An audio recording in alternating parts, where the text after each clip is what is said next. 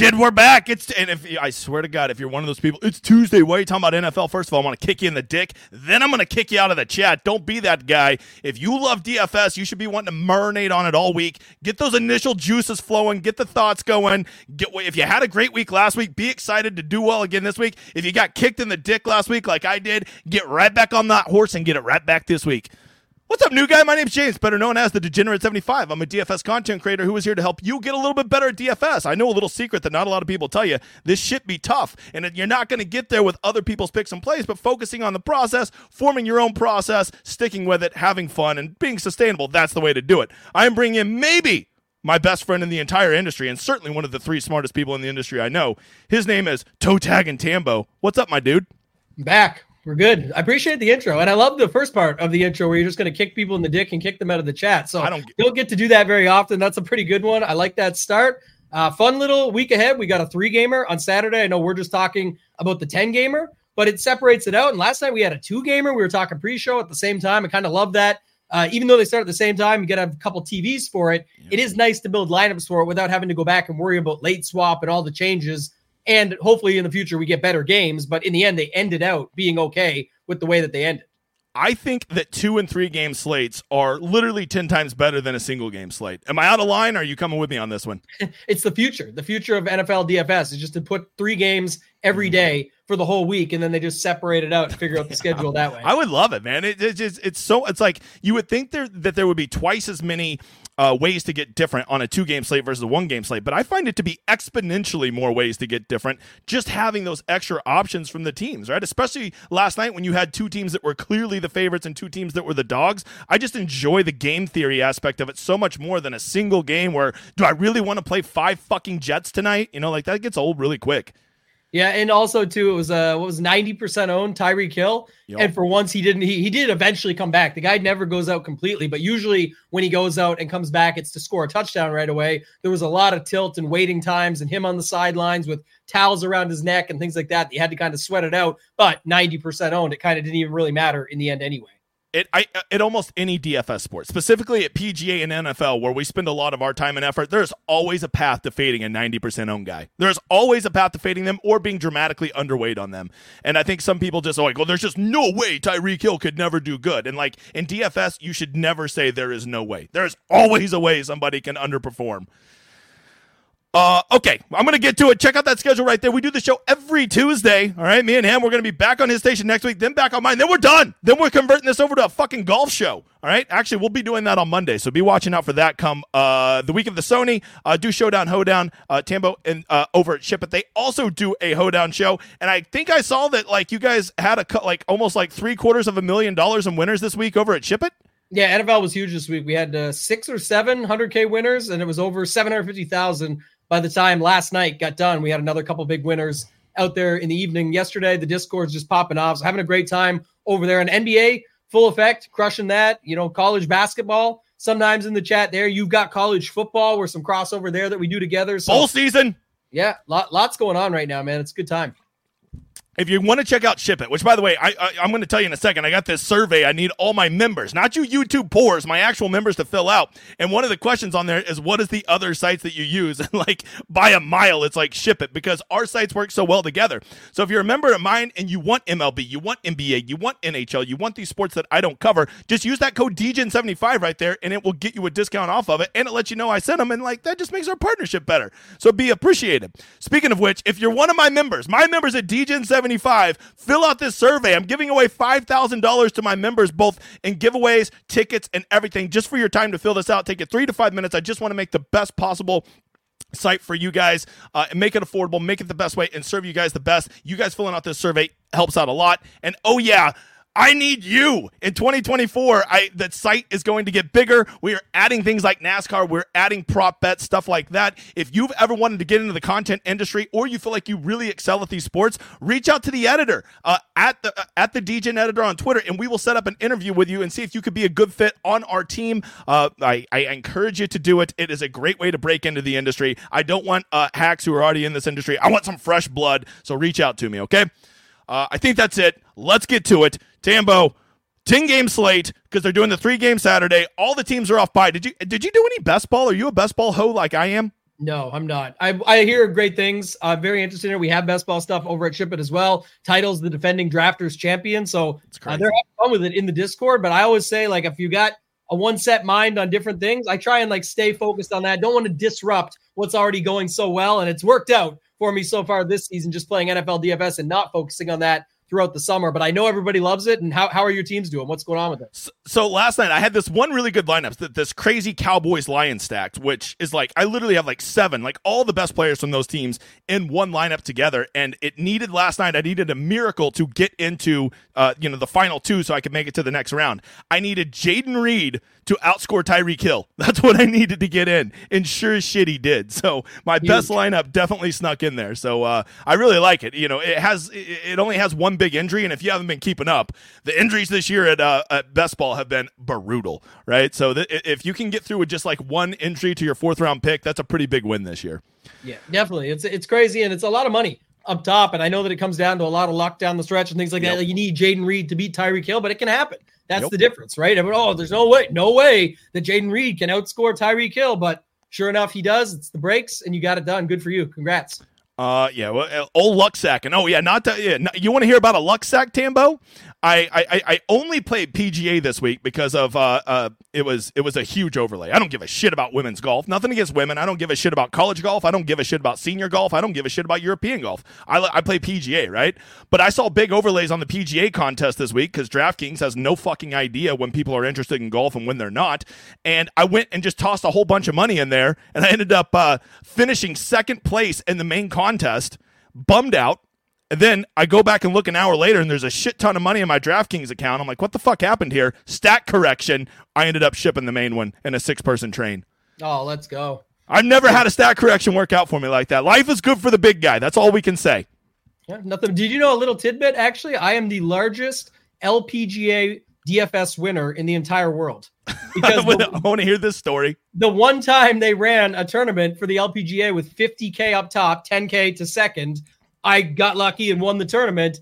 And it was during COVID because there was nothing else really on but golf, right? So that was out there. Ended up uh, ended up shipping it for 50k. So, so I don't think they you'd have to win like 10 or 12 or 15 tournaments of those to get up to that amount total. But I don't know if they'll ever run another LPGA tournament that has 50k up top. So that's something I can hold forever, James. Uh, you're, you're gross. I, I mean, I, I, I was sometime, not now, but sometime I got to hear how you even made those lineups, right? 20 uh, okay. lineups, too. 20 lineups is all we ran. You're you're a gross burger. Okay. Uh, let's see. I assume uh, uh, Stewie just said. Well, I, I assume golf will be part of your lineup. Wait, why is it not popping up on the screen, editor? Why is this little comment not popping up on the screen? Show. Oh, there we go. Uh, DJ, I assume golf will be part of your lineup next year. Uh, Stewie, I'm gonna. You're my friend, so I'm gonna say this as kindly as I can. I am PGA. That is what I am, right? Like I'm that that that is me. I am a golf guy that does football, not a football guy that does golf. Okay, so um, as long as PGA DFS is around, it will always be my heartbeat and everything I do. I love it more than a fat kid loves a seven layer chocolate cake. Okay, so you don't ever have to worry about that. Okay, now I will shut up. I will get going. We will start with Atlanta at Carolina, 35 point total. Let's uh let's let's go none. Let's just highlight this game. Instant thoughts. You got anything for me, Tambo? On the 10 gamer? Yeah, no, on this Atlanta Carolina game. Oh, sorry. Instant thoughts. I thought you were waiting to, to preview the slate. I, I, got some thoughts for sure. It looks like early on, at least, the $6,800 Bijan Robinson, old Dijon Bijan, Mustard Man, is going to be very owned here. He's 6,800 bucks. He gets the nut matchup. He's been doing things lately and being involved. Uh, it definitely looks like he's going to be very popular on this slate. That would be my first thoughts. Uh, last week, very serviceable, all those guys. But if you saw the tidbits on Twitter, it was the case that Ridder London, and Pitts all play hmm. better at home. They did again last week as well, but Bijan looks like the guy that's going to be extremely popular this week. Just 6800 bucks on draft. Did you see that Drake London runaway ownership? I thought I was being sneaky. I thought I was going to give him at 10 to 12%. And in the higher dollar stuff, he was 30, 40% a lot of my contests. Yeah, I think once people realized he was forty six hundred dollars, that was a sneaky, sneaky spoiler out the window. It was just perfect. I mean, forty six hundred bucks. It's a wide receiver one on a shitty team, sure, but man, there's just like you can't avoid that. So actually, last week worked out for Zach Wilson too, or sorry, Garrett Wilson yep. with Zach Wilson back. I'm saying, but that same setup where they had that, that was another spot that it worked out quite well. You could have just went with wide receiver. You've been calling it two all season. I know he's injured now, but you've been talking about Christian Watson on the show a bunch, and he's another guy. He's always like 55 or 5900 because he plays for Green Bay, but he's like top end talent and athlete just on a bad team with Jordan Love as his quarterback, but that's been serviceable sometimes as well. So uh, I definitely think that's an interesting note. Someone said too, like, why is ownership so hard to to lock down this year? I think uh, this is probably the first case. Maybe I don't know if I'm the only one saying it, but I think it's definitely true. Is that the Sims have something to do with that? Right, all these sites now, like Stochastic, the Solver, other companies out there that have it, SaberSim, all, all these companies that have Sims out there are dictating things where it's forcing people that are paying that to get onto them to then push something different. They're getting onto it, thinking that it's the play no matter what, because the Sims say it is. It drives the ownership where the rest of the industry is going off the standard stuff they've always calculated for. And so you're seeing stuff where guys are getting 10% boosts in place where you weren't expecting it, or you're thinking they're going to come in at 30% and they only come in at 18 thing, 18%. Same thing uh, vice versa. Really is what I was. I was thinking about uh, tracking people's projected ownership versus what the actual ownership ends up being, much like I did with uh, golf last year. But uh, I'm telling you, I, I I don't think that I would be making many friends by doing that because the entire industry is just fucking way off this year. Uh, it's it's it's just crazy. I hope this doesn't happen to golf because it's going to get very very hard to uh, predict this ownership. And good uh, ownership projection is really really important part of playing the game. So uh, hopefully we can get this wrangled in a little bit because it is getting difficult. Yeah, I know there's some other people that are working on things to try and make it better. I know we're working on stuff at Ship It Nation as well, and so try and get it as good as possible. But in the end, that's the other thing people have to remember too. It's very important, especially when you're using these sims. I know it's not a sim show; people don't want to talk about it, but when you're trying to do contest sims, the whole key is to have the best field created as possible like the the fake field that you're setting up that you're going up against you want it to be as accurate as possible and so that can really mess things up when you think you have that accurate and then you don't and then you're simming against it it could become a problem. So getting accurate ownership is key. I wonder how it'll go in golf because I'm sure these companies, uh, I know even I think Stochastic did last year have golf sims. So I think people are going to continue to go that route and try and use that to their advantage. I know you've probably never even used them or heard it. Like, you, I don't think you use Sims, do you? I don't. I, I matter of fact, I'm going to just take the shows off the rail, and I want to just ask you this right now because this is. I, I feel like this is really uh, uh, relevant at the time, right? I actually heard Levitan talk about this on a solo pod the other day, and I thought he had a really good take on it. A lot of people are saying now that Sims are here, normal guys can no longer compete at DFS, and I wholeheartedly disagree with that. Uh, what are your feelings? Do you think Sims is going to make DFS unbeatable for people that aren't using them? No, definitely not. And uh, go in this, go in the Ship It Nation Discord. The the funny, I know it's a joke, and we're just pumping our own stuff, and people say that, but someone said that it's like everyone's talking about Sims taking it off the map. There's still people all over that are shipping left and right that have never used a sim in their life and don't even know what we're talking about right now. It's just not the case. There's so much that can still be worked out from it. Anybody that was already crushing probably had the best sims or the most accurate stuff and that they're still doing it's not going to make them that much better. Let's say the middle ground joins and some of the intermediate players or decent players start using them. Yes, it would make them slightly better or could.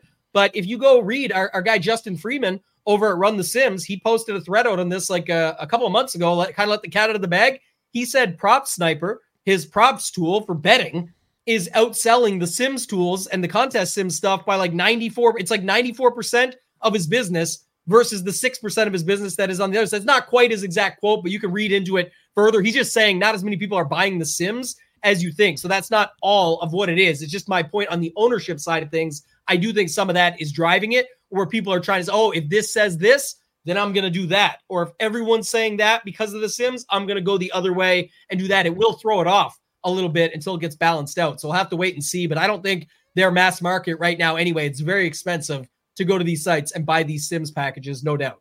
I think these sims are just a new thing for these tout sites to sell to get to upcharge people ridiculous amounts and give them hope that they're now playing with this new cutting edge stuff.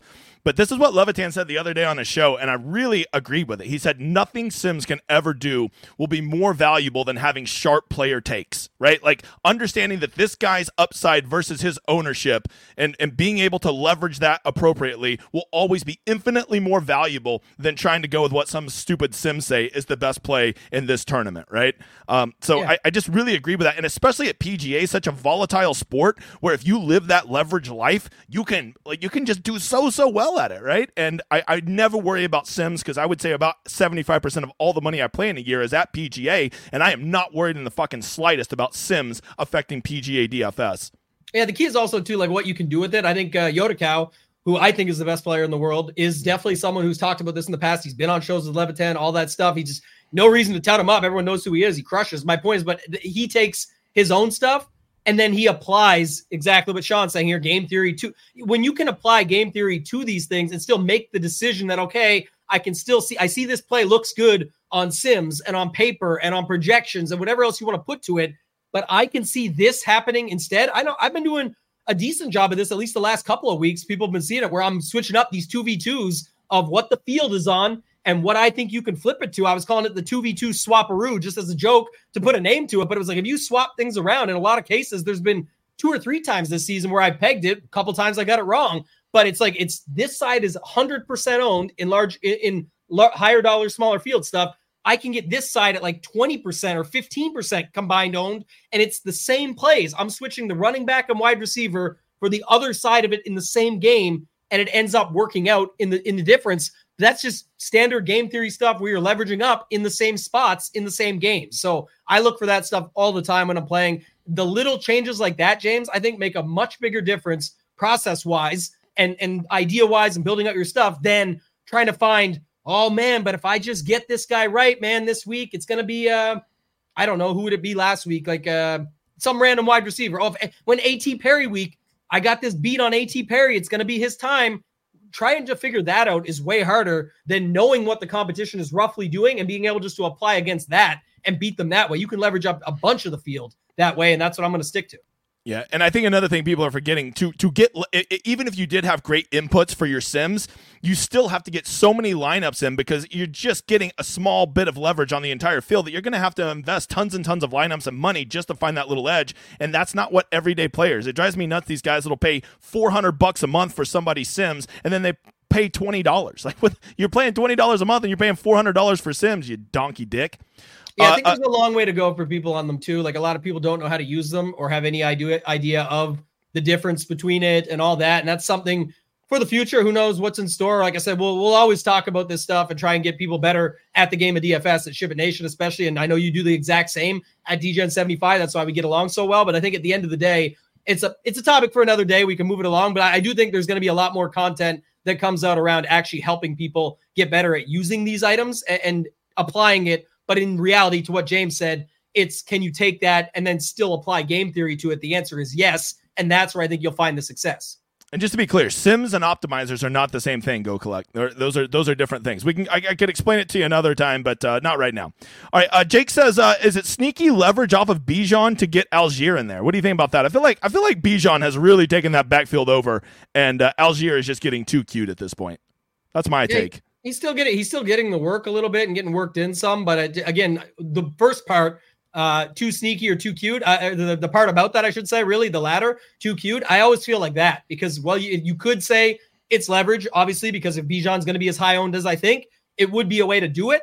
I just it, it seems like it's too cute. Like there's other places to go. There's still ten full games on the slate. Like you're just doing it and praying a guy fails where he might be I don't know, 30 to 35% if he even gets there. So I don't know. It's not something I'm going to be looking to do as of right now, but um, FanDuel maybe a touchdown dependent site. We're talking DraftKings here, but maybe on FanDuel I would prefer it more. On DraftKings, a touchdown vulture doesn't mean as much with a few yards as it does on FanDuel, where it can really rack. Like touchdowns are the most important thing over there. They add up quickly, so I, I think that's kind of the difference for me.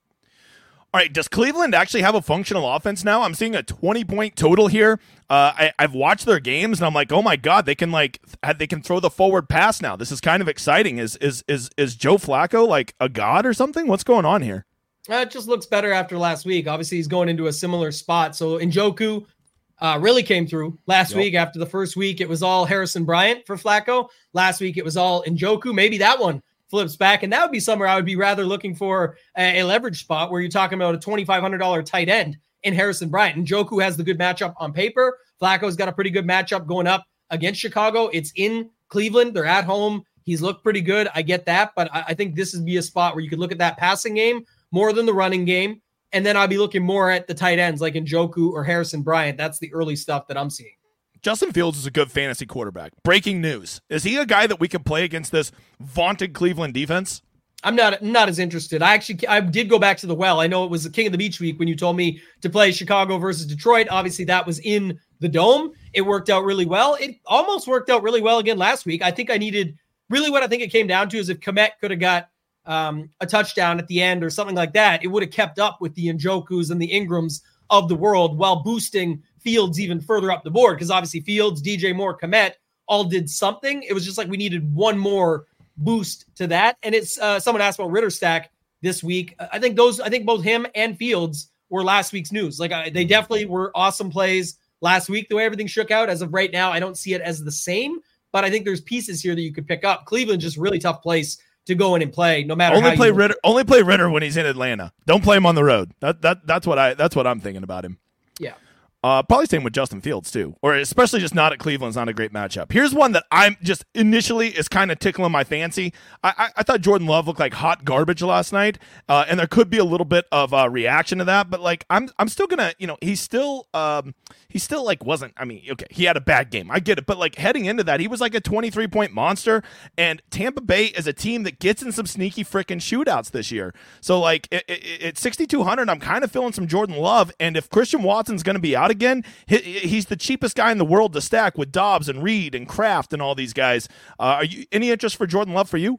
Yeah, certainly. I, I, think you said it best. And if you can see the the aforementioned Desmond Ridder can have a good game against this defense, then I think you could definitely see Jordan Love get back to it. Like last night, hopefully that disappoints people. It is a short week, so on and so forth. But his guys can kind of drag him along here. I like the I like the receiving core that he has. I would like it better if we had Watson. We don't, but still, Wicks, Reed, Doubs, all these guys, Kraft, another guy that we just still haven't seen a full load. Like I, think he's gonna have a big game soon. I know that I think yesterday was like 10 points or something. I know it came through for those playing the two gamer, but I think you go right back to him here and, and do it again. I, again, we'll have to wait on weather. Someone's asked for the weather. It, it's we don't know on Tuesdays. That was one of the comments last week. Like, don't listen to any show that's talking about weather on a Tuesday. We're saying we don't know weather on a Tuesday. That's the whole point. Again, we're looking at ifs, then, ifs, then, if this, then that, as I always like to say, or ifs and buts, and we'll see. But for me, the Green Bay side would be interesting here. And he still threw the ball, Jordan Love, like 40 times last mm-hmm. night. So I'll take that any time of the week, and whatever else happens, happens. I also think we have some stuff on the other side of this game. Like I don't mind Rachaad White. He's a, he was the forgotten guy last week because a bad matchup late in the season too, and especially as it gets colder or outside or different stuff. Last week wasn't an outdoor game, but just to say it, like you can always see that stuff. And here going into Lambeau, it could be. I think you could still lean on that because that's what the teams will want to go with. And the matchup is pretty good for him here, setting things up. And then on top of it, you would have the passing game coming back the other way. I think that's actually a good way to set it up. Is your love stack with some pass catchers, White on the other side. That's a, a first look here, but that's what I'm seeing. What about the flip of that? What happens? What about AJ Dillon? He was kind of flop lag last night, right? Didn't do great. I mean, he never does great. He sucks. But like, is this not a chance to get him at home in a favorable script at 5300 and he finally gets that two touchdown game and get you 20 points? I man, I don't know if that exists, does it? it's not. A, that's not in the range of outcomes for a slap December, like him. It, hey, it's man, it's that time of year for our guy. It was this time last year, December 19th 2022. We're coming up on the 17th here. So it'll be two days short anniversary of the last time he scored two touchdowns on a slate. So there's some late here. There's some tidbits for you right there. It could be the two touchdown AJ Dillon game. What are you going to do though? Stack up Baker on the other side? Fuck yeah, ba- okay. Baker's as I've always as I've always said. Baker Mayfield, great fantasy quarterback. That's what I've always said. I'm kidding. Uh, he's actually, I mean, yeah, he's not. He's been pretty consistent this year. He just never breaks the slate. That's the problem with Baker's. He's never. He's never going to get you 28 points. Like he, he always needs. He always needs Mike Evans to get one more. It's like Mike exactly Evans right. actually gets a couple, and it's like, man, if he could have just got three, though, how does it require Mike Evans to get three touchdowns for a guy like Baker to come through? But it reminds me of last week what I said earlier with Fields, Moore, and Kmet. You could have easily set it up here, like you said. You could set it up. Um, Baker, with Evans, with Otton, with Dillon on the other side. And I actually don't hate that. It's just I, I feel like you are going to be needing that extra touchdown to Otton or Evans on top of whatever hopefully they can do early on for you to make this thing work. But it's certainly a slate I could see it being something. And I think this game is at least a little bit interesting. I'll go ahead and answer this, Andrew. I, I, if Watson's in, I'm playing him, right? Unless there's it's a one, you know, uh, something where they say he's going to be limited. If he's in there and I'm playing Jordan Love, I'm definitely going to have Christian Watson in those stacks just because I think you'll get him at under five percent ownership, right? I, I don't think that's probably where I'm going to plant my flag this week. But if I were playing Jordan Love stacks and Christian Watson's going to be active and we think he's going to be back in his normal role, I would certainly be rotating him and Reed, eh, Doubs, and Kraft as guys that I would probably be stacking with uh, Jordan Love. Only yeah. only concern I have with Jordan Love is he's usually a guy you have to double stack, and I've kind of fallen in love with quarterbacks that you can get away with skinny stacking. What about you, Tambo? Yeah, well, yeah, and I don't even know. Like, I, I, thought Watson might be out a little longer, so we'll have to wait and see. I think he's thinking like more so that was the issue last night. So I'm sure you saw the comments last night when we get there, but the Tyreek Hill stuff, like the biggest argument for Tyreek Hill to be MVP was how bad that offense yeah. was the minute he went off the field. I get it. The jokes, a wide receiver usually doesn't win it, all the factors. He's been incredible, but still, my point here would be someone's thinking that. I think they're saying, like, is it that he's out that it's affecting them? I thought Reed is awesome. Like, like I still think he's fine, but we'll have to see because he left, I think, as well, right? So what whatever happens with this receiving core, we'll know by the end of the week. I like all these options that he still has without Watson, but we'll see how that looks at the end of the week. But any of, if we'll see where it goes, Watson, Reed, Wicks, Doubs, all those guys, M- Malik Heath, if those guys were out, could still step up. I just, again, it makes it even cheaper. And the other thing you have to remember too is I care way less about this guy making them look good or not. I know you say that's what's going to relate the points, but it's week to week, day to day. We have no idea what's actually going to happen. Here's what the process is that I stick to and that I like. I want a quarterback with stackable options, and the tighter and more condensed it can be, even better. So if you're telling me he's going to be missing one more, it sometimes can hurt them, but the price is right. The price is cheap on all of them. You can stack it up. And what you're telling me is that the tree would be even more condensed when it comes to pass catchers. That is what I like. All right, let's move on to this next game. Tyreek Hill, ninety nine hundred dollars now. We're not. I, am not too concerned about him being back. Right, him coming back in the second half. He still looked explosive. He was still making plays. Uh, you feeling pretty confident he's going to be back and good to go this week? I think he's going to be back and good to go. Probably an automatic fade for me at almost ten thousand dollars for a receiver on any slate. We just did this. It's not even like last time it happened. I'm saying we did this conversation because everyone always, oh, you say slate to slate, day to day, like you just said. No, no, no. Listen up. Last time he was uh, out at 9,600, and I tried to explain to people that even if he gets you 30 points, there's no guarantee on a full slate that he's going to be on it. Like everyone was so pumped when he got that 80 yard touchdown out of the gate. They're like, oh, he got there. He did his job. No, that's what he needs to do when yeah. he's almost 10,000. So there, there's one. Now sit back on the couch and wait for him to not get injured again and hopefully get another one. Maybe because I'm saying this, others think this way and he comes in lower owned and that will get you on him again but it's not just an ownership play for me. It's nothing along those lines. When somebody is almost 10,000, we did this for years. This is where experience starts to rack up with Davante Adams when he played for the Packers, with uh, Cooper Kupp when he first started going off at 9,200 and 96. Like these guys would get you 30 every week. And I do the review show every week. Why that's also why you looking at why you looking at NFL DFS on a Monday? That's called the review show. We do it every week, and it's important for stuff like this that you find out. They never ended up on the optimal. They never ended up on the winning lineups because too many other guys come out of the woodworks at 6,000 and put up 25 when your guy at 9,900 put up 30 and you're like, that's a, that's a safe 30 points. Safe doesn't win tournaments. And again, it's not really never, I'm exaggerating, but just like never Mahomes, how'd that work out for everybody last week? Again, it just does, you're playing with fire and you're, it's your money that you're lighting on fire. So keep that in mind. I'm going to come at you with the, with the, I cannot believe I'm about to say these words, Stambo. This Jets Miami game, I think the person who initially just jumps off the page is the one guy I definitely want to play from this game. Garrett Wilson. Like, I want to play a Jet when Miami's at home. What the hell is my problem? I just feel like they have finally realized we need to just force feed this guy. Zach Wilson has always had an eye for Garrett Wilson, and Garrett Wilson is a, he's just a badass. He's a great football player, uh, and I think that they're going to have to get him the ball if they're going to be competitive in this game at all. And at 5,800, Jesus, that's a good price, man. Yeah, going right back to it. I'm with you there on that. Obviously, the Tyreek grant, but just to go the other way, it's not just even like go to Waddle instead. It's more of looking for other angles. And I actually like that. And like, for example, I think projections will have Wilson maybe 10 to 12 points less than Tyreek. If I was a betting, if I could bet spreads on the fantasy points like that, I would probably take the plus 10 or plus 12 on Garrett Wilson. I just think, like you said, with Wilson back, it's just the guy that he force feeds. You have a top notch wide receiver with a shitty quarterback. That's why he gets down to this price point. But it's not points. It's not quarterback. It's not total points of the game. It's not Jets points scored. It's not Zach Wilson is good or bad. It's how many fantasy points can I get from a guy like Garrett Wilson? And at that price, at 5,800, I'm more than okay with it. I worry a little bit about the ownership after it worked out last week and flipping over to this week. But I think, again, if you're talking about safety, there's just as much to me right now, safety in that as there is in Tyreek hitting 30 plus. Like that to me is like I'm I'm comfortable thinking about Wilson getting 15 to 20 as much as I am with Hill getting 30 plus. I mean, that's kind of you still need to get to 30. Nobody likes unders, but that that's hard to get to, man. I know you say it's so simple for him. He's great, but it is tough at almost ten thousand dollars to eat that, and you'll get Tyreek lower owned this week because of it. But I'm just saying my points. I like the running backs in this game. I like um, Achane, Mostert, both 71, 7,200. You'll have to pick your poison here. But I think that's the spot to roll in against New York Jets. That's the spot to go against them anyway. And why not? Um, you know, after the game that you just had, you're at home. Just keep it rolling. Just that running game. It was working last night early on, too, by the way. Like obviously things got got away and changed a little bit, but they were both getting it done on the ground. So I'm more than fine with going back to one of those two.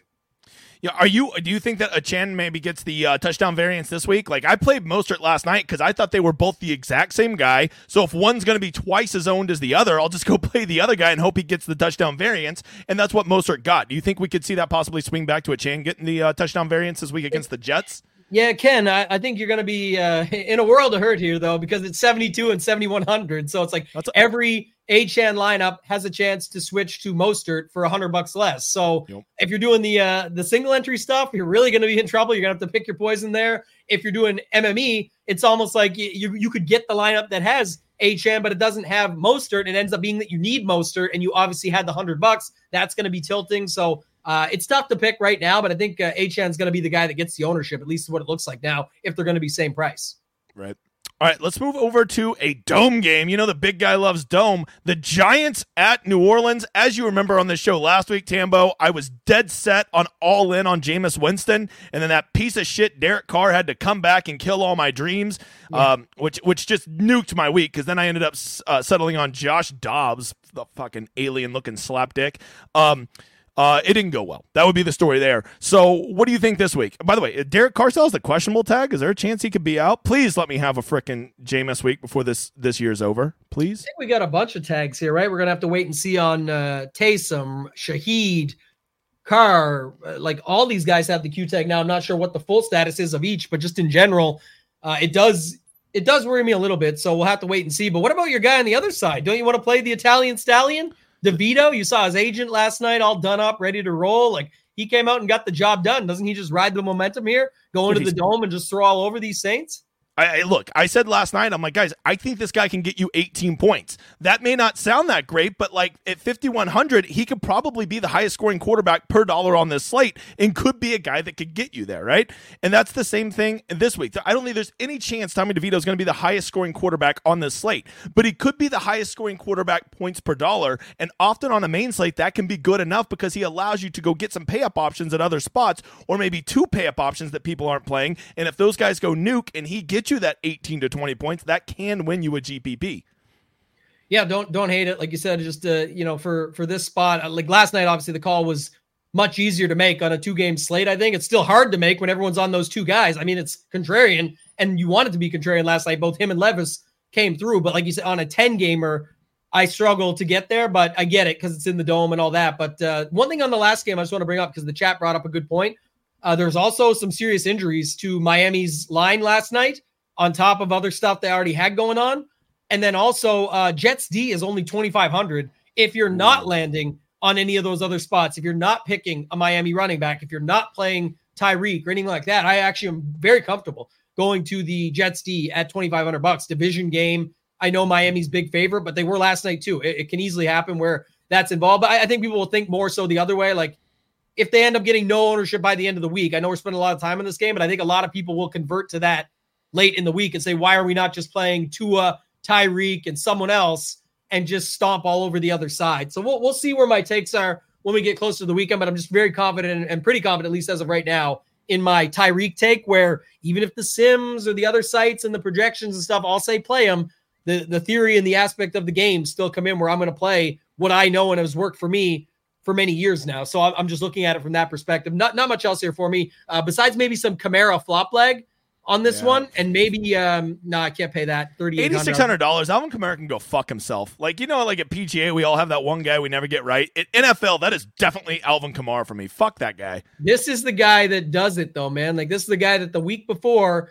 tilts you completely. I said it the other day. I think it's true though. I literally think he had 13 points on DraftKings in the first half and ended at 13 and a half. Yep. This is the guy that comes back the next week and can slam like five touchdowns. And you're like, oh my God, at 8,600, when everyone, uh, we'll see if people go off him or not, but I, I at least have some interest early in the week on him. I think I might just play him every week forever and just destroy his career. I think that's the only prudent play to do here because every time I play him, he does terrible. I'll have him out of the league in a year and a half, no problem. Fuck that guy. Let's just pray it's a Jameis week. i will go all in on Jameis. I'm a, look. We all have guys that we're sluts for, and in NFL, I'm, Jameis Winston is my guilty pleasure. You're gonna have to deal with it, people.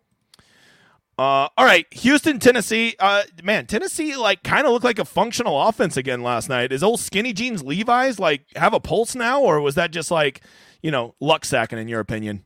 Perfect segue. What you said about your Jameis take, and you, people have certain guys that they're just sluts for, and they hop on. We have a guy in our Discord, DFS Juice, huge Will Levis guy. He won like 80k with him a month ago, right? Turned 18 bucks into 80,000.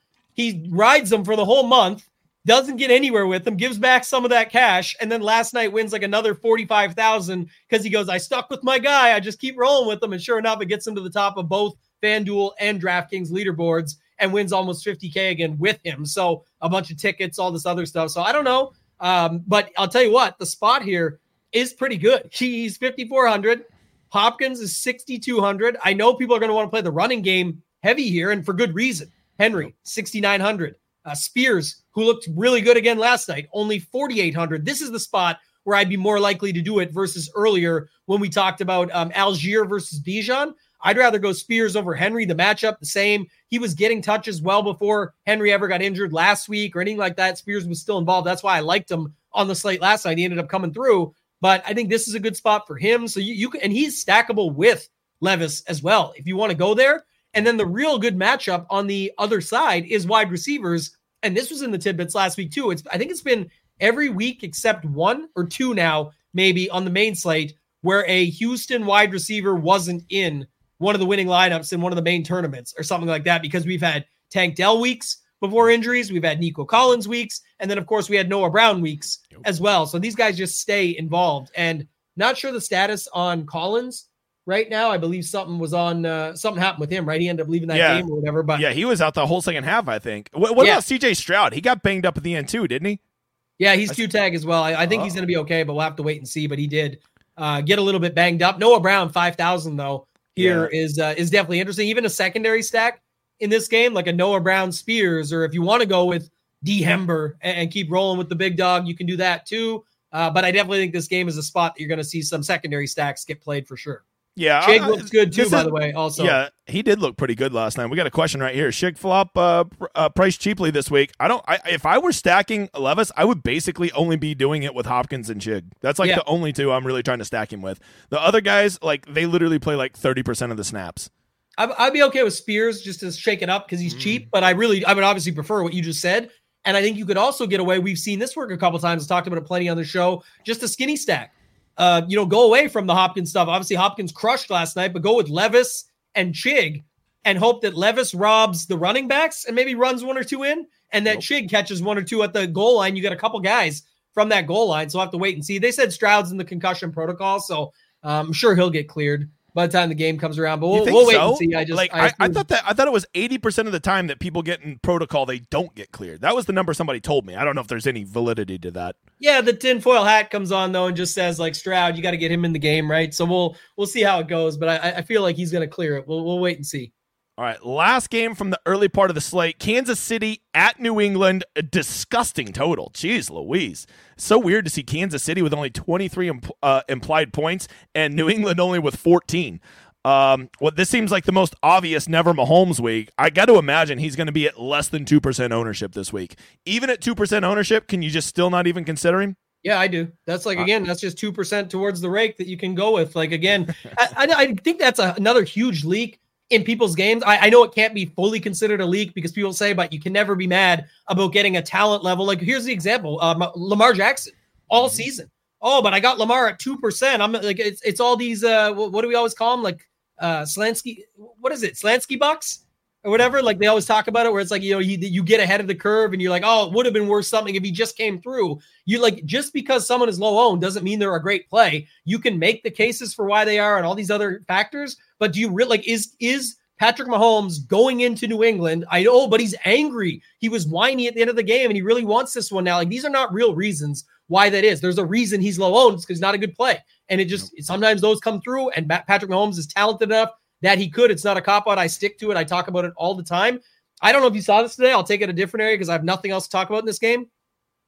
He went on an interview in the in the media room and said that not only was that play at the end of the game a disgrace to them and that game, but it may affect Travis Kelce's Hall of Fame career because he made a Hall of Fame play at the end of the game. And I actually never been on this guy's case very often. When I talk about stuff, it's about DFS related, my money, hopefully your money, making you or saving you some, whatever that might be. But like this is just the whiniest stuff I've ever heard or seen. Whether you believe in the call or not, who cares? It's it doesn't get called for some, it does for others. It happens all the time, man. It sucks. It's sports. It costs us big in some cases. But to go on and say that it's like that's affecting Travis Kelce's Hall of Fame career because that play now is just a blip on the radar that nobody will know about really, and it doesn't go down in the highlight books and all that. Like just the dumbest take I've ever heard in my life, and just ridiculous. I can't think of of Patrick Mahomes and not think of this Twitter video that some guy put out where it's like Mahomes like yelling at the refs, but he but the guy dubs a voice over him and does like this Kermit voice, just yeah. like it's so funny. I, but I, I because he does sound like he does kind of sound like Kermit the Frog. How a man sounds like you can't really control a lot of these things, or, or you know what I mean. Like there's so many other things that you can talk about. It's it's not one for me to do that. And it is funny and jokes are awesome and great, but I'm saying it's not even that. It's just I don't get how you can go out and say something like that when literally it, like your dude was offside. It just it happens, man. It sucks. It's bad luck or whatever you want to call it. A mistake was made. Anything you want to say, just own it and move on. That's what well, you got to do. Well, Tambo, I'm petty, and so I do enjoy that shit. And I, I also like. I'm fine with it. I, I love it. I, you're my guy. I'm. And his wife, is, his wife is annoying as shit too. There you go. I got all the takes for you.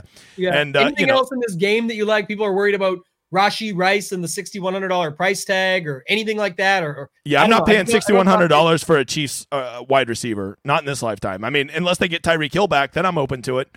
Uh, but Rashee Rice, he's been good, but I, I, you know, he's still only getting 65, 70% of the snap share. I, I need a dude that's out there 90% if I'm paying $6,000. That's just my take on it.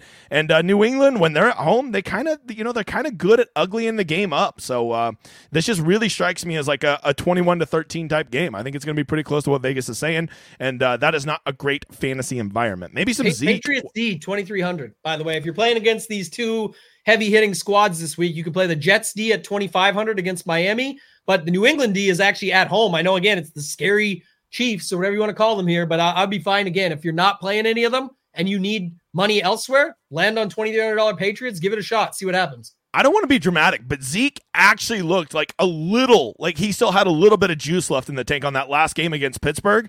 Like when he was catching the ball in the backfield, he had a little shake in those hips. He was always falling forward. Um, I, I actually thought like, oh my God, is Zeke not dust? Because I was convinced he was. And then I watched that game. I was like, Jesus, I think he's got a little bit left in the tank.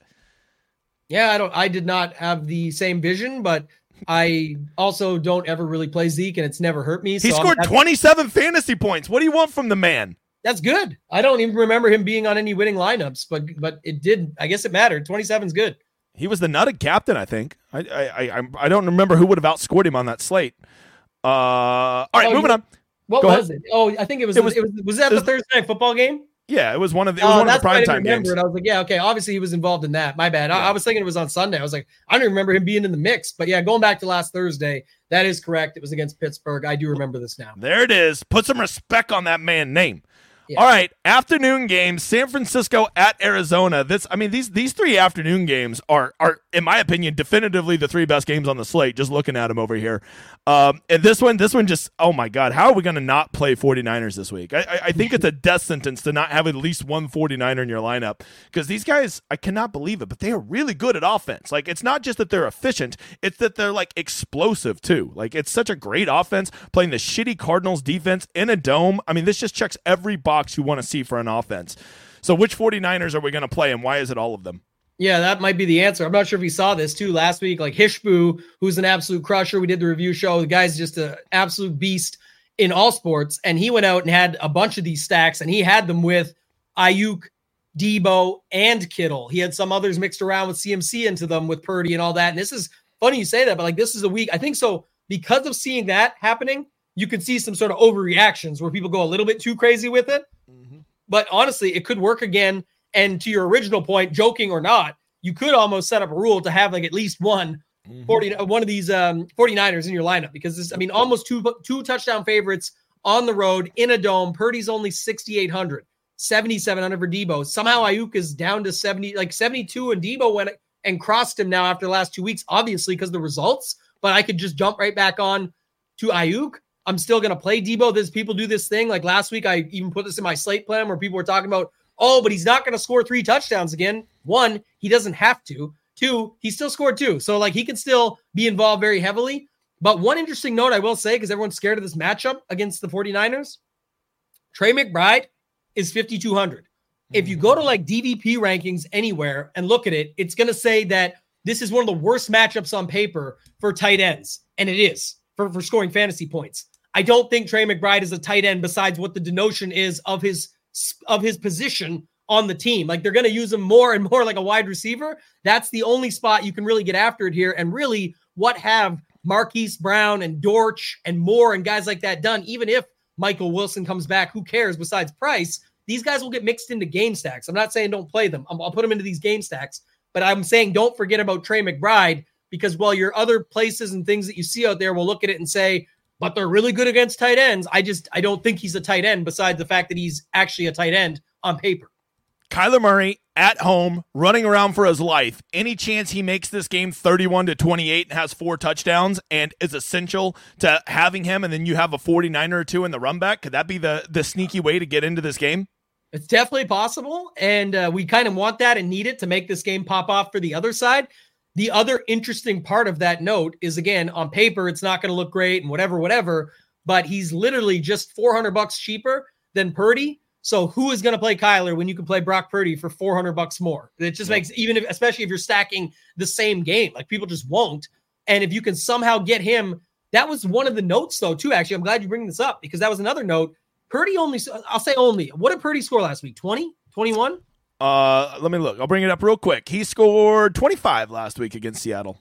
Okay, still had 25. I was gonna say that that all I remember is his other guys all had 30, but he had 25. So he's not gonna do much else. And I guess that would be the point. Like, what if you played Kyler? You need sort of Kyler to be in this game for those other guys to hit their yep. ceiling, most likely. So why not have like a Kyler with two of Brock Purdy's pass catchers? And then all you got to really hope for is that Purdy or that Kyler beats Purdy and Deebo like runs one in or does some other yep. stuff that way. It's definitely possible. I don't hate it. it. I like this would be one of the few times I would ever want to skinny stack my quarterback, right? I would only run Kyler with one guy, probably McBride or one pass or, or one of the receivers. And then I would have a rule to always double run it back against him, right? I want every lineup to come back with two 49ers, which is a, a, a, run back rule I hardly ever set, but I'm just so sure that the 49ers are going to have 500 yards of offense and 28 points minimum that I'm going to want to probably that no one guy can eat up all that usage. So I want to grab both of them. Hope Kyler gets his three touchdowns. Maybe we luck sack, he runs two of them in uh, and then throws the other one to McBride or something like that. But I will warn you, Kyler Murray has not looked good this year. But you know, then there part of me is always saying, or he could. That's that's the one thing that I keep coming back to. Yeah, and it's going to be a pretty close two v two between Christian McCaffrey and uh, like I don't know, like Christian McCaffrey and Waddle versus Tyreek and one of and like Tyreek and Mostert, for example, right. like t- same spot.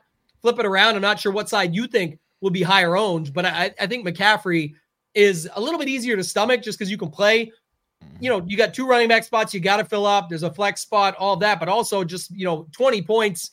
And last week he really got that second touchdown kind of snaked away when, um, or so Deebo's second touchdown was kind of snaked away from CMC because Deebo earned it on the drive, didn't quite get in. They're like, oh, we'll just give an end around to him, but could have easily been CMC's right there for another six points and change for the yard. So I don't know. I feel better about the McCaffrey side there, at least a little bit early on, but we'll see how it ends up shaking out. Why are they not pricing Purdy over seven thousand? I mean, what does this no guy got to do? He, he should be seventy five hundred minimum.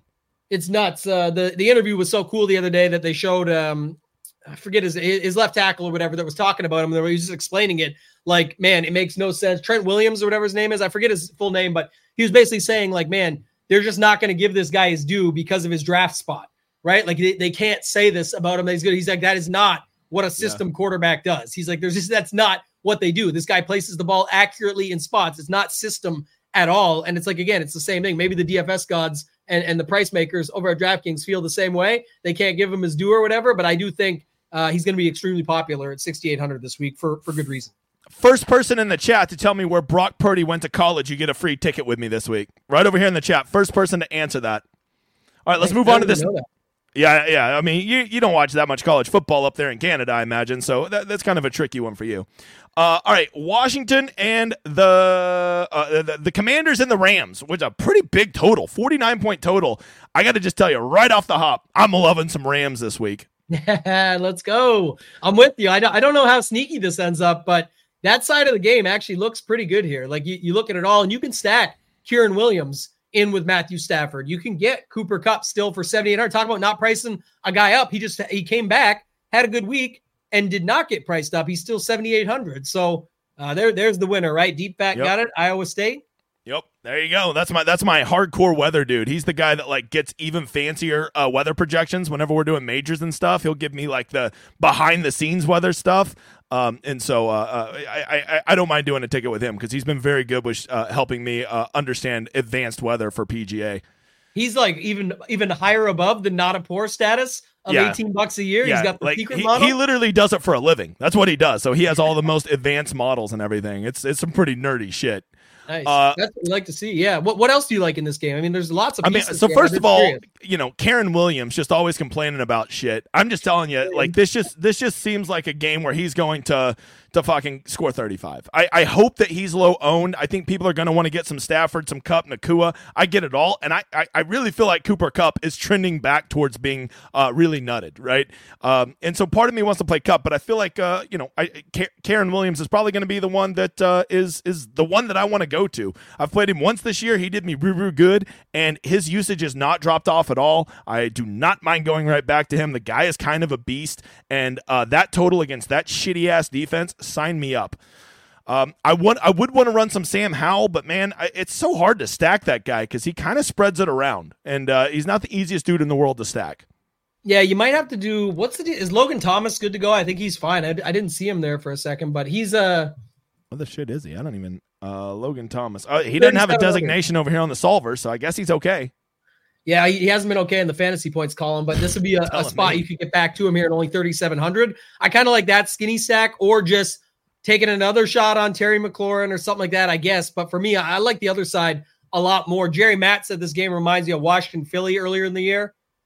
What what did he say here? I can't. Uh, let's see. Uh, this game reminds me of Washington Philly earlier. Everyone will play the Ram stack. Maybe sharper is to do Howell plus wide receiver plus tight end, two or three players from the Rams. I, I mean this this game does just reek of of shootout city, right? Yeah. I, it's uh, well. I was just gonna say uh, the one thing that reminded me of though was what I had said uh, just a moment ago in that other game, and I actually like it better in this game than in the uh, Kyler game. Now thinking out loud here because obviously the it seems like it could be a lot closer game. Sam Howell has gets you 20 plus every game. And the reason is he'll still just run like a maniac and a wild man and run it in for one or two touchdowns on top of if he throws it, it's really hard to predict who he's going to throw it to. So instead of really doing that way, you could do like a Howell, Williams, Kupp. And that like mm-hmm. Kupp getting there never means Stafford gets there. Like that's not for sure. When Kupp gets there with like 28, and that's more than enough at 7,800, at, uh, you're, you're fine. It might not even be through a touchdown. That could just be mm-hmm. through like 10 catches for 180 yards or something like that. And, you and you get a bonus. You actually get more, 150 yards on 10 mm-hmm. catches, and you're good to go. And then you've got Howell who beats Stafford, and Kyren Williams gets two on the ground that keeps it going back and forth. That to me is, is interesting. And you could still do like a 2 2 where it's like Howell and somebody, whether you pick a, a McLaurin or a um, uh, Thomas or something like that. If you want to do that, maybe Curtis Samuel or something along those lines and, and go from there. But I think this is a game that You'll have to get different with him, but I think it's still an interesting one to attack for sure. And the total is solid, so we're good. Yeah, I I don't know. It, it, this I I feel like this game is probably going to be the lowest owned of these three afternoon games, yet still might be the one that that pays the most dividends. That's that's that's kind of my initial take. We'll have to see where it's coming in. This last game, man, I want to get access to this. I've wanted to play Josh Allen all year. But man, I have not seen a lot of great punt options so far just going over this 10 game slate. So stacking Josh Allen with anybody I mean, especially if you want to run it back with a good player like like CeeDee Lamb or something, like you ain't got no money left, Bob. So I it, I just feel like this game is going to be tremendously difficult to get overexposed to. Uh, can you can you give me some ideas how I could get there? No, this so two spots on this slate: Kansas City, New England, and Dallas and Buffalo. Obviously, this game should be amazing to watch. It's going to be what we're all waiting on down the stretch as the slate ends. So I think there's at least that, and, and that's something to be interested in. But for me, have to see when we get closer if we can get value, right? This is the spot I would want much more. So let me say it this way I'd want this spot much more than Kansas City, New England. Everyone says, no shit. Look at the total. Bob, you said it. Like, of course, I get that. But I'm saying, to your point, I'm not just going to say to take it because we know it's going to go off. Like, we have no idea. And we just talked about two other games in the afternoon that I could easily see going off. So it's really a late swap opportunity or a closer to Sunday opportunity when we see what type of value shows up. But like, there's potential here as well. You could have Gabe Davis flop leg if they're going to focus up on Stefon Diggs you get a guy like Davis. Maybe he opens things up. Kincaid, again, another guy that gets used kind of like the Trey McBride situation I talked about earlier, where you're going to see Kincaid run slot routes and easy stuff across the field stuff they can just check down to him in these places. I, I, think that can move the needle and move it across. I just think it's really hard right now on paper to say, let's go Josh Allen with Davis and Kincaid and run it back with a, a Brandin Cooks. Sounds good. I don't know how it will actually look and shake out as the week goes on, but that's kind of at least my first thoughts here. Play some of these guys that we liked last week and then hope that it's their turn to get there this week. What's up with the Q tag on Kincaid? Are we pretty are we confident he's probably going to be playing this week? Because if not, I feel like Knox probably becomes a really nice punt here, right? Well, one thing I will say too, I'll bring this up. Uh, one last point. I want to look up this news factor here, but blah blah blah. Injures the shoulder, says he's not worried. So we'll see. But I brought this up last week, and it ended up being a great play. I didn't quite get enough of them myself in the right places, but everyone, oh, Dawson Knox is back. It's going to kill Kincaid, all this. It's more than, here's the thing Dawson Knox, they like to use to block with. So what ended up happening? James Cook ended up getting the ball. It felt like three to five times a drive. He just kept getting the ball. He's not going to be your guy at the goal line. They've got Latavius Murray and Josh Allen, but he gets enough action to be able to move the ball that way. I'm pretty sure at home in a game like this, Buffalo is still going to, and they're protecting. Obviously, got a nice win last week that worked out in their favor, but Dallas is no joke either. So I think there's an opportunity here where Buffalo tries to just keep the key is going to be to keep Dak off the field. So I keep, I think, you know, running it with a guy like James Cook at just 6,300, again, matchup on paper, bad. Watching the games, the time of year, knowing the season that we're in, knowing what the, the field's going to do. If you want to get a piece of this game, we just talked about how hard it looks like it's going to be to get passing game going here and get it mixed in. Why wouldn't you go to a guy like James Cook and just take the shot? It's contrarian, but you're getting a guy at home on an incredible offense that just had a good week last week and can move the ball in a matchup they'd probably want to try and use them against and just hope for the best. Yeah, I think Tony Pollard is pretty fairly priced at 6,700 too. So grabbing either one of those running backs and hoping that they're the ones that have the big game. I know they both get nerfed a lot down on the goal line, but like all you need is when they break that run from the 25 yard line is just to fall in the effing end zone one time and uh, they could get there, right? Then you don't have to worry so much about that. That'll be the same thing too. Just to note quick, everyone's gonna go run to their rankings right now. Tony Pollard has the nut matchup. James Cook has the hardest matchup on paper. I'm saying that doesn't necessarily matter though when you think about the game plan, where they're at. Knox in there to block if Kincaid's playing, because then he can still do what he needs to do, and what they want to do to keep Dak off the field. Plus, the best news is Pollard could actually be more popular. That was the other thing about uh, playing James Cook last week. Everyone was trying to decide between CEH and Jerick McKinnon, and the answer was on the other side of the field with just him going with him in the same price range and everything. He's just 400 bucks less than Pollard. Way worse matchup on paper, but with good teams, some of that stuff goes out the window too, right? That's what I'm saying. They find a way to make it work. I think he's going to be a fine play this week, at least different at 6,300. I wanted to highlight Bart's thing here. How bad was that goose egg from Gabe Davis last week? Look, this is why I love Gabe Davis, right? Because I'm a GPP bro, and Gabe Davis lives that GPP life. He will just shit the bed for you royally, but then he, he will have those 25, 28 point weeks uh, at three percent ownership that can break the slate. So the key is is like getting Gabe Davis on those right weeks. We never know when it's going to be, but I will tell you this: I just because he screwed you last week, if you like him again this week or think that he could have that upside, don't let him fuck you two weeks in a row by fading him this week and then he goes for thirty. Okay, that would be yeah. my one thing to say. There is a decent chance he'll put up three points again or zero, but don't use don't hold last week against him. It's a new week, it's a new game, and Gabe Davis is a volatile player. And you want those. You're yes. playing tournaments. That's what you want. Like you four, one, 24, uh, five, two, 21, nine, 26, zero. Now what? Who knows? But don't go away from the guy just because of that. It's definitely a spot that you could see them use here. And I think they're good. What they should try and do is lock down Stefon Diggs. And that's fine. But then you move on to Gabe Davis and hope that it's his week. I think Davis and Brandin Cooks could be interesting. Someone said earlier it reminded them of a certain game. This game could remind me of the Philly Buffalo game which was the game where Gabe Davis went off and they locked down Stefon Diggs. And on the other side, they locked down AJ Brown. That would be CeeDee Lamb here. And it opened it up for the other person in that game. In this game, instead of DeVonta Smith with AJ Brown being locked down, it could be Brandin Cooks with uh, with CeeDee Lamb locked down. So I actually like both of those guys, both there, 52 and 5500 as a way to get involved in this game. All right, let's answer these two questions, and then we'll get out of here. Lion Eye fan says, uh, "Diggs do or the Bills uh, continue to spread out the targets? Diggs uh, seems to be seeing fewer targets since the OC uh, change a few weeks back. What do you think?" I just, I think I broke it down just a second ago. I think it's definitely an opportunity, but uh, think about this a couple weeks ago. Who was it? Who made them pay? Um, Bland kept cheating against them, and and, and then uh, he just crushed them. Who? DK Metcalf. DK yeah. Metcalf on that Monday Night Football game, whatever it was Bland kept jumping the route, and then he made them pay. That's what could happen here. Every you know, people are going to talk about a Diggs on Diggs, but uh, isn't uh, isn't Trevon Diggs out for the season? Yeah, I think so. I I, I haven't seen him all year. Is he? I, I, don't keep up with Dallas's defense. I'm almost positive, but uh, what do you think? Like something, man. What do you think about Pentrini saying? Is this a spot to fade Dallas wide receivers outside of Jerry yeah. World? Is this a spot to fade Dallas wide receivers outside? The, the, fact that they're outside at Buffalo does that make these wide receivers any less appealing than when they're on the track meet there in uh, no, uh, Jerry I, World? Uh, probably, but I'm still gonna I'm gonna play a guy like Brandin Cooks. Like I just said, I'm not gonna go away from everything I just said. I stand by it. I think that's how I'm gonna play it as of right now. Again, it's early in the week, but yeah, uh, Trevon is is out for the season. I remember because then his brother like tweeted about it and stuff too. Like I, there was a bunch of stuff back and forth, but I think it was a torn ACL. So um, yeah, uh, I'm I'm fine with this. 8400 bit much, but we'll one last serious question from my end: With James Cook and Brandin Cooks, would you play them in the same lineup, or would that be too many chefs in the same kitchen?